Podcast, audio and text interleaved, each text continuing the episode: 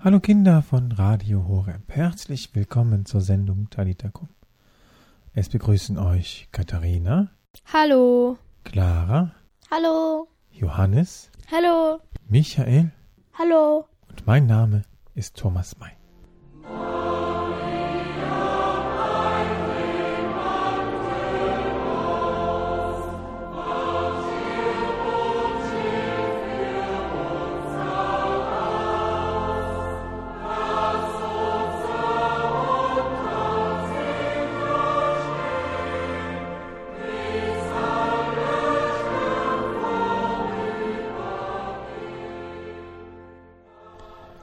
Maria breit den Mantel aus. Wahrscheinlich werden die meisten von euch das Lied kennen. Vielleicht werdet ihr euch fragen, was hat das jetzt mit der Sendung zu tun?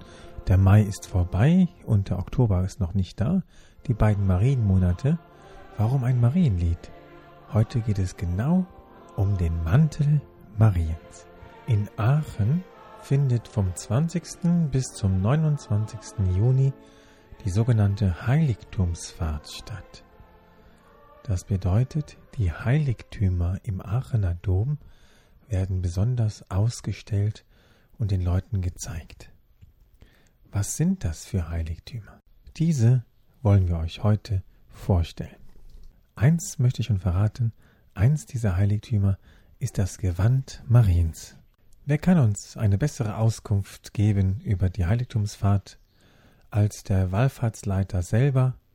So bin ich sehr froh, dass wir hier zu Gast sind beim Domkapitular Monsignore Hans-Günther Finken. Grüß Gott, lieber Herr Domkapitular. Grüß Gott, lieber Michael und alle, die hier mitgekommen sind. Können Sie sich vorstellen? Ja, mein Name ist Hans-Günther Finken. Ich bin im Ruhrgebiet groß geworden und durch den Umzug der Eltern nach Krefeld bin ich ins Bistum Aachen gekommen, habe in Bonn und München studiert und bin 1969 in Aachen zum Priester geweiht worden. Und der Bischof hat mich sehr bald als Religionslehrer und Schulseelsorger bestellt am bischöflichen Pius-Gymnasium in Aachen. Nach 10 Jahren kam eine andere Aufgabe dazu. Ich sollte junge Leute beraten, die Interesse an einem geistlichen Beruf haben, also Priester werden wollen oder Ordensfrau, Ordensmann. Ihr müsst euch einfach vorstellen, dass die Kirche viele Dienste braucht. Und der Bischof hat gesagt, nun guck mal, ob du junge Leute findest, die da Interesse haben. Da habe ich gesagt, Herr Bischof, das ist okay so, das mache ich. Und dann habe ich diese Aufgabe auch noch dazu übernommen. Und allerdings kam später noch hinzu ein hauptamtlicher Dienst am Dom. Vorher war ich nebenamtlich am Dom. Und seit 1990 bin ich hauptberuflich so etwas wie Dompfarrer, also zuständig für die Gottesdienste, Eucharistiefeiern, für das Beichtangebot. Dann habe ich sehr viele Hochzeiten, die ich mit jungen Leuten feiere, sehr viele Taufen. Im Augenblick sind es 70 Taufen und mehr im Jahr. Ist es im Dom sehr lebendig und gibt es dort auch Sachen für Kinder? Der Dom ist eine lebendige Kirche und vor allem junge Leute zieht es immer wieder dorthin. Und da muss ich euch erzählen, wir haben ja einen Knabenchor. Ja, mit einer Domsingschule. Die Domsingschule ist eine Grundschule mit zusätzlichem Musikunterricht. Und dann werden die Kinder herangebildet für den Domchor. Einmal die Jungen für den Knabenchor, wie er hier heißt, und dann die Mädchen für den Mädchenchor am Aachener Dom. Und ihr könnt euch vorstellen, dass es riesig Freude macht, mit diesen jungen Leuten, die sich so auch in der Kirche und für die Kirche engagieren, zusammenzuarbeiten. Ich sage denen immer, Leute, denkt daran, ihr seid die Visitenkarte des lieben Gottes hier in dieser Welt und ihr habt seine frohe Botschaft, sein Evangelium in der Musik und mit der Musik zu verkünden. Und ich habe mich eigentlich in den Dom verliebt. Ich kannte den Dom vorher auch noch nicht so genau, aber als der Bischof sagte, Jahr 1973 sollte Dienste hier am Dom übernehmen. Da habe ich den Dom kennengelernt. Und ich muss sagen, eine ganz spannende Sache. Kommt einfach mal nach Aachen. Da werdet ihr etwas unglaublich Großes entdecken und finden. Was ist das Besondere am Aachener Dom? Wie sieht er aus? Ein Bau, den Kaiser Karl der Große vor 1200 Jahren errichtet hat. Ein Rundbau, ein achteckiger Bau mit einem umschließenden 16-Eck. Pfalzkapelle genannt. Das war die Hauskirche Karls. Er wollte hier in Aachen damals nicht nur einen politischen Schwerpunkt schaffen, eine Hauptstadt im heutigen Sinn gab es damals noch nicht, sondern das Reich wurde regiert, indem der jeweilige Herrscher von Pfalz zu Pfalz zog, so hießen die Niederlassungen, so könnte man sagen, im Reich und hat so das Reich regiert. Also nicht nur ein wichtiger politischer Mittelpunkt sollte hier geschaffen werden, sondern auch ein religiöser. Und von daher hat er sich textile Reliquien schenken lassen vom Patriarchen von Jerusalem, Textilien aus dem byzantinischen Raum, Byzanz, heute Istanbul. Und diese textilen Reliquien werden hier verehrt als Kleid Mariens, als Windel Jesu, als Enthauptungstuch Johannes des Täufers und als Lendentuch Jesu. Na, ihr werdet sofort sagen, hoppla, wie ist denn das möglich? Sind die denn überhaupt echt? Sind die Tücher denn echt? Sind das die Originalen von früher? Ja, sie sind in einem bestimmten Sinn echt. Sie sind echt, weil sie von Anfang an verehrt worden sind. Man kann sie nicht beweisen, ob sie auch im historischen Sinne echt sind. Man kann auch nicht beweisen, dass sie nicht echt sind. Also beides nicht. Also man beruft sich einfach darauf und sagt, so, die sind als solche verehrt worden und weisen hin auf Jesus Christus. Sie weisen hin auf seine Mutter Maria. Sie weisen hin auf Johannes den Täufer. Und schließlich, sie weisen hin auf die Hingabe Jesu am Kreuz, das Lendentuch. Und von daher ist es wichtig, dass wir nicht die Reliquien sehen, sondern gleichsam einen Durchblick haben auf Jesus, den menschgewordenen Sohn Gottes, auf Maria, die ihn geboren hat, auf den am Kreuz hängenden Herrn, der von den Toten auferstanden, eben bleibend unter uns ist als der Auferstandene. Und sie weisen hin eben auf Johannes der Täufer, der eben auf diesen Christus hingewiesen hat. Und ihr könnt euch vorstellen, dass das eine spannende Geschichte ist, so mit textilen Reliquien in Berührung zu kommen.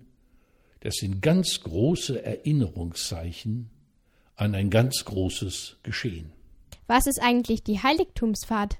Die Heiligtumsfahrt ist eine große Wallfahrt, zu der alle 7 Jahre eingeladen wird.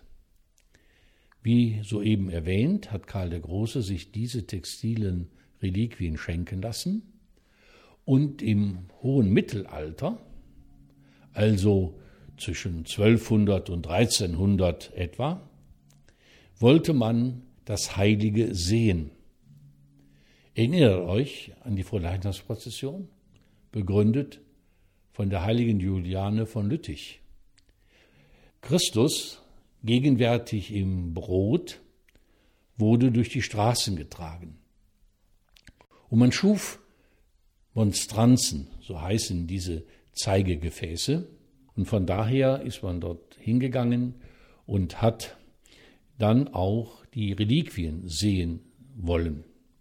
1322 war die erste Wallfahrt nach Aachen und 1349 hat man den 7-Jahres-Rhythmus festgelegt. 7 Jahre, 7 heilige Zahl, klar. Und man nahm die Reliquien aus dem Marienschrein, in dem sie aufbewahrt werden, und zeigte sie den Pilgern. Es kamen 1 Million Pilger nach Aachen. Die letzte große Wallfahrt, die war 1937. 1 Million Pilger waren in Aachen. Das war der stumme Protest des katholischen Rheinlandes gegen das Hitlerregime. Also, man wollte das Heilige sehen. Und von daher werden die Reliquien auch Heiltümer genannt oder Heiligtümer genannt, weil sie hinweisen auf das Heilige. Wie viele Pilger erwarten Sie dieses Jahr? Wir erwarten in diesem Jahr etwa 100.000 Pilger hier in Aachen. Wir laden sie ein, Christus zu suchen. Wir laden sie ein, Maria zu verehren. Wir laden sie ein, Zeugen zu sein wie Johannes der Täufer.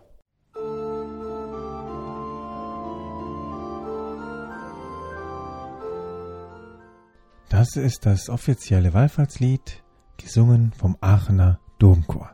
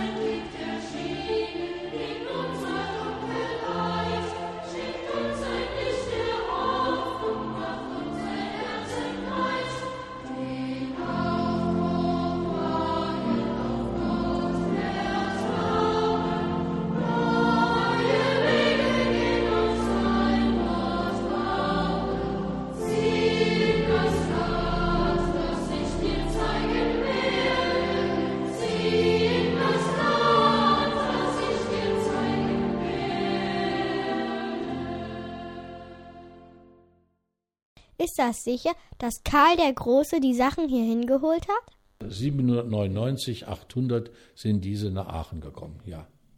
Das ist verbürgt. Werden die Stoffe denn auch manchmal von Wissenschaftlern untersucht? Die werden natürlich immer, wenn sie erhoben sind, aus des Nachts von Wissenschaftlern begutachtet und auf ihren Zustand hin überprüft. Sie sind sehr gut erhalten, vor allem das Kleid Mariens, das man entfalten kann und zeigen kann. Es ist nicht zerfallen. Dann gibt es eben gewalkte Kamelhaarstoffe, die als Windel Jesu verehrt werden. Und dann gibt es eben dann ein großes Damast-Tischtuch mit einem riesen Blutflecken. Das gilt dann als Enthauptungstuch Johannes des Täufers und ein dunkles Leinentuch, das als Lendentuch Jesu am Kreuz gilt. Was können die Kinder hier sehen? Wie kann man sich das vorstellen? Das Kleid Mariens ist eine Art Tunika, also ein trapezförmig geschnittenes Kleid mit kurzen Ärmeln. Dann die Windel Jesu, das sind so konisch zugeschnittene Stoffe. Diese Windel, wie sie heute genannt werden, werden eigentlich so benutzt wie eine Art Muff. Die Kinder wurden dort hineingestellt. Die hatten also eine andere Aufgabe als die Windeln heute. Dann ein großes Damasttischtuch und dann eben ein Leinentuch rechteckig. Aber es ist schwer, die zu beschreiben. Es wird nur ein Heiligtum entfaltet, nämlich nur das Kleid Mariens. Alle anderen sind in Rechtecken gefaltet, mit farbigen Bändern gehalten. Nämlich die Windel Jesu ist mit einem gelben Band, wird es gehalten. Das Enthauptungstuch mit einem rosa Band und das Lendentuch mit einem roten Band. Und das Kleid Mariens, wenn es zusammengefaltet wird, mit einem weißen Band. Können die Stoffe unseren Glauben stärken? Was können sich die Kinder erhoffen? Die Kinder können sich erhoffen, dass sie nicht an ein Hirngespinst glauben, sondern dass sie an einen Gott glauben dürfen, der selber Mensch geworden ist in Jesus von Nazareth. Und von daher werden die auch da eingeladen, kräftig im Evangelium zu lesen, Jesus kennenzulernen, Jesus lieben zu lernen und auf Jesus zu hören und das zu tun, was er gesagt hat. Und insofern sind diese Reliquien, diese Zeichen, Erinnerungszeichen, dass wir es mit einem Gott zu tun haben, der uns unendlich liebt.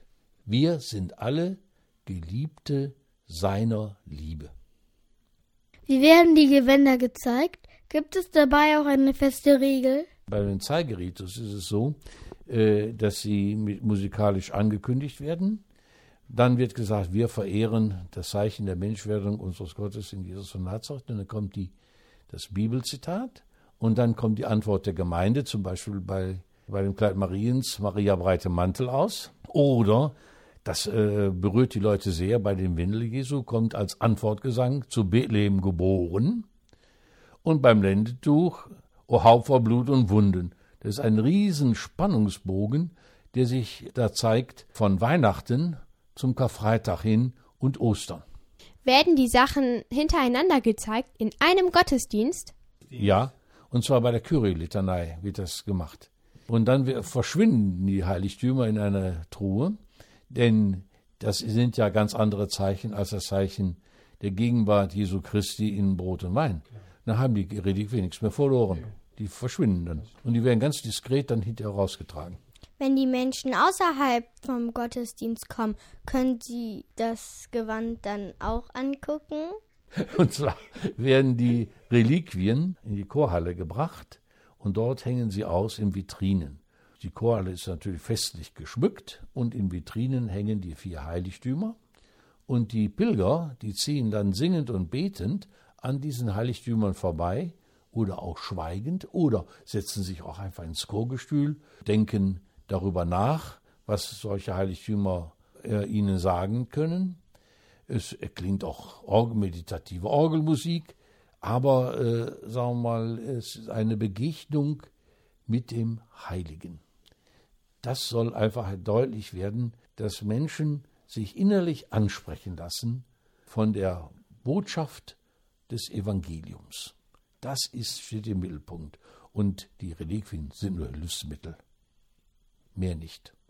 Und von daher sage ich auch unseren jungen Leuten, wer wissen will, wer und wie Gott ist, muss immer fragen, wer und wie ist Jesus von Nazareth? Dann haben wir die Antwort auf die Frage. Und wenn wir fragen, wie ist Jesus mit dem Leid? Wie ist Jesus mit den Krankheiten umgegangen? Wie ist Jesus mit dem Tod umgegangen? Er hat ihn erlitten, aber er hat sich als der Lebendige gezeigt. Weil auferweckt vom Vater. Und von daher finden wir auch eine Antwort und sagen, ja, das, was mit Jesus geschehen ist, das geschieht auch mit uns. Und von daher dürfen wir auch einfach sehr hoffnungsfroh und hoffnungsstark in die Zukunft gehen. Glauben heißt Leben mit einem, der lebt. Nicht? Und dann einfach zu entdecken, dass der Auferstandene lebendig ist. Dort, wo Menschen glaubend einander begegnen, wo Menschen sich zum Lob Gottes versammeln, wo Menschen auf das Wort des Evangeliums hören, da ist der Auferstandene lebendig. Ganz einfach. Es geht nicht um irgendwelche religiösen Vollzüge oder so etwas, sondern es geht um diese innere Lebendigkeit, um diese innere Beziehung zu diesem Geheimnis Gott, das sich uns in Christus geschenkt hat.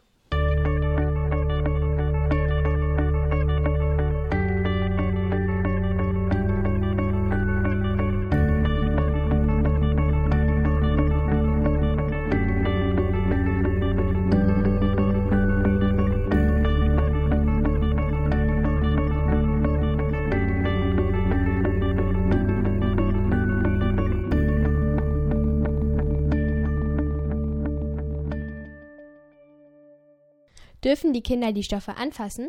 Nein, nur gucken. Denn die sind hochempfindlich und wenn wir sie anfassen, fassen wir sie nur auch an den Bändern an. Und nur Fachleute, die auch dann weiße Handschuhe tragen, entfalten die, um wissenschaftliche Untersuchungen zu machen, um den Zustand zu prüfen. Aber was wir tun, die Aachener nennen das Anstreichen. Das heißt, Andachtsgegenstände wie Rosenkranz und so weiter werden an der Seide berührt, in das Marienkleid eingepackt war. Aber das ist genauso gut und genauso wichtig.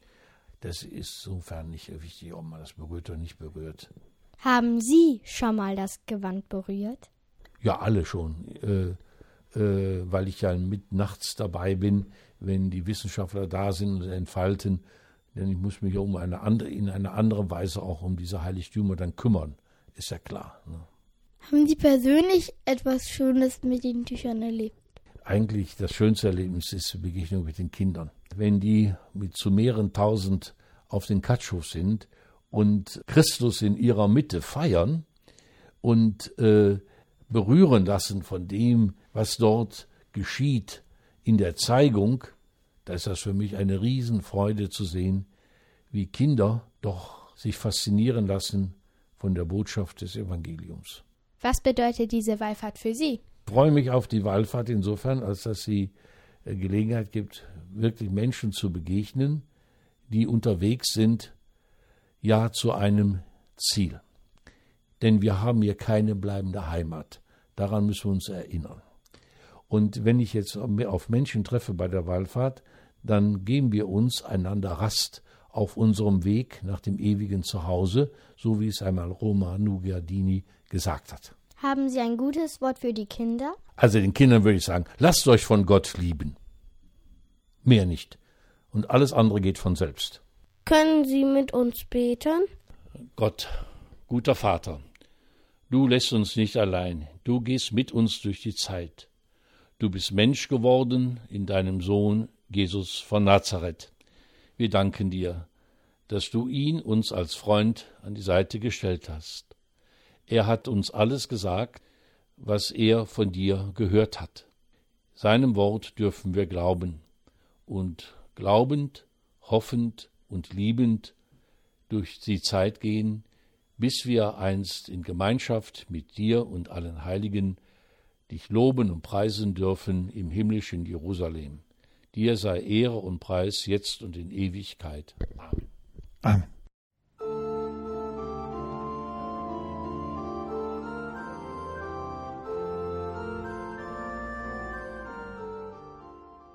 Liebe Kinder, wir sind wieder am Ende der Sendung angelangt. Ich bedanke mich fürs Zuhören und fürs Mitmachen. Wer die Talitakum-Sendung nochmal hören möchte, findet sie im Podcast bei horeb.org. Allen Kindern, die sich aufmachen nach Aachen, um die Heiligtümer zu sehen, wünsche ich eine wirkliche Begegnung mit Jesus, dem Auferstandenen. Allen, die leider nicht hinfahren können, hoffe ich, die Heiligtümer ein bisschen näher gebracht zu haben. Schaut mal im Internet nach, wer mehr wissen möchte. Aachener Heiligtumsfahrt 2014. Die haben einen YouTube-Kanal und eine Internetseite, wo alles rund um die Fahrt dokumentiert wird. Ganz herzlich bedanke ich mich bei Domkapitular Finken für das stärkende Glaubenszeugnis. Vielen herzlichen Dank. Glauben heißt Leben mit einem, der lebt. Das nehme ich mit. Danke an die Reporterkinder. Macht es gut. Bis dann. Tschüss. Tschüss. Tschö. Tschö, wa?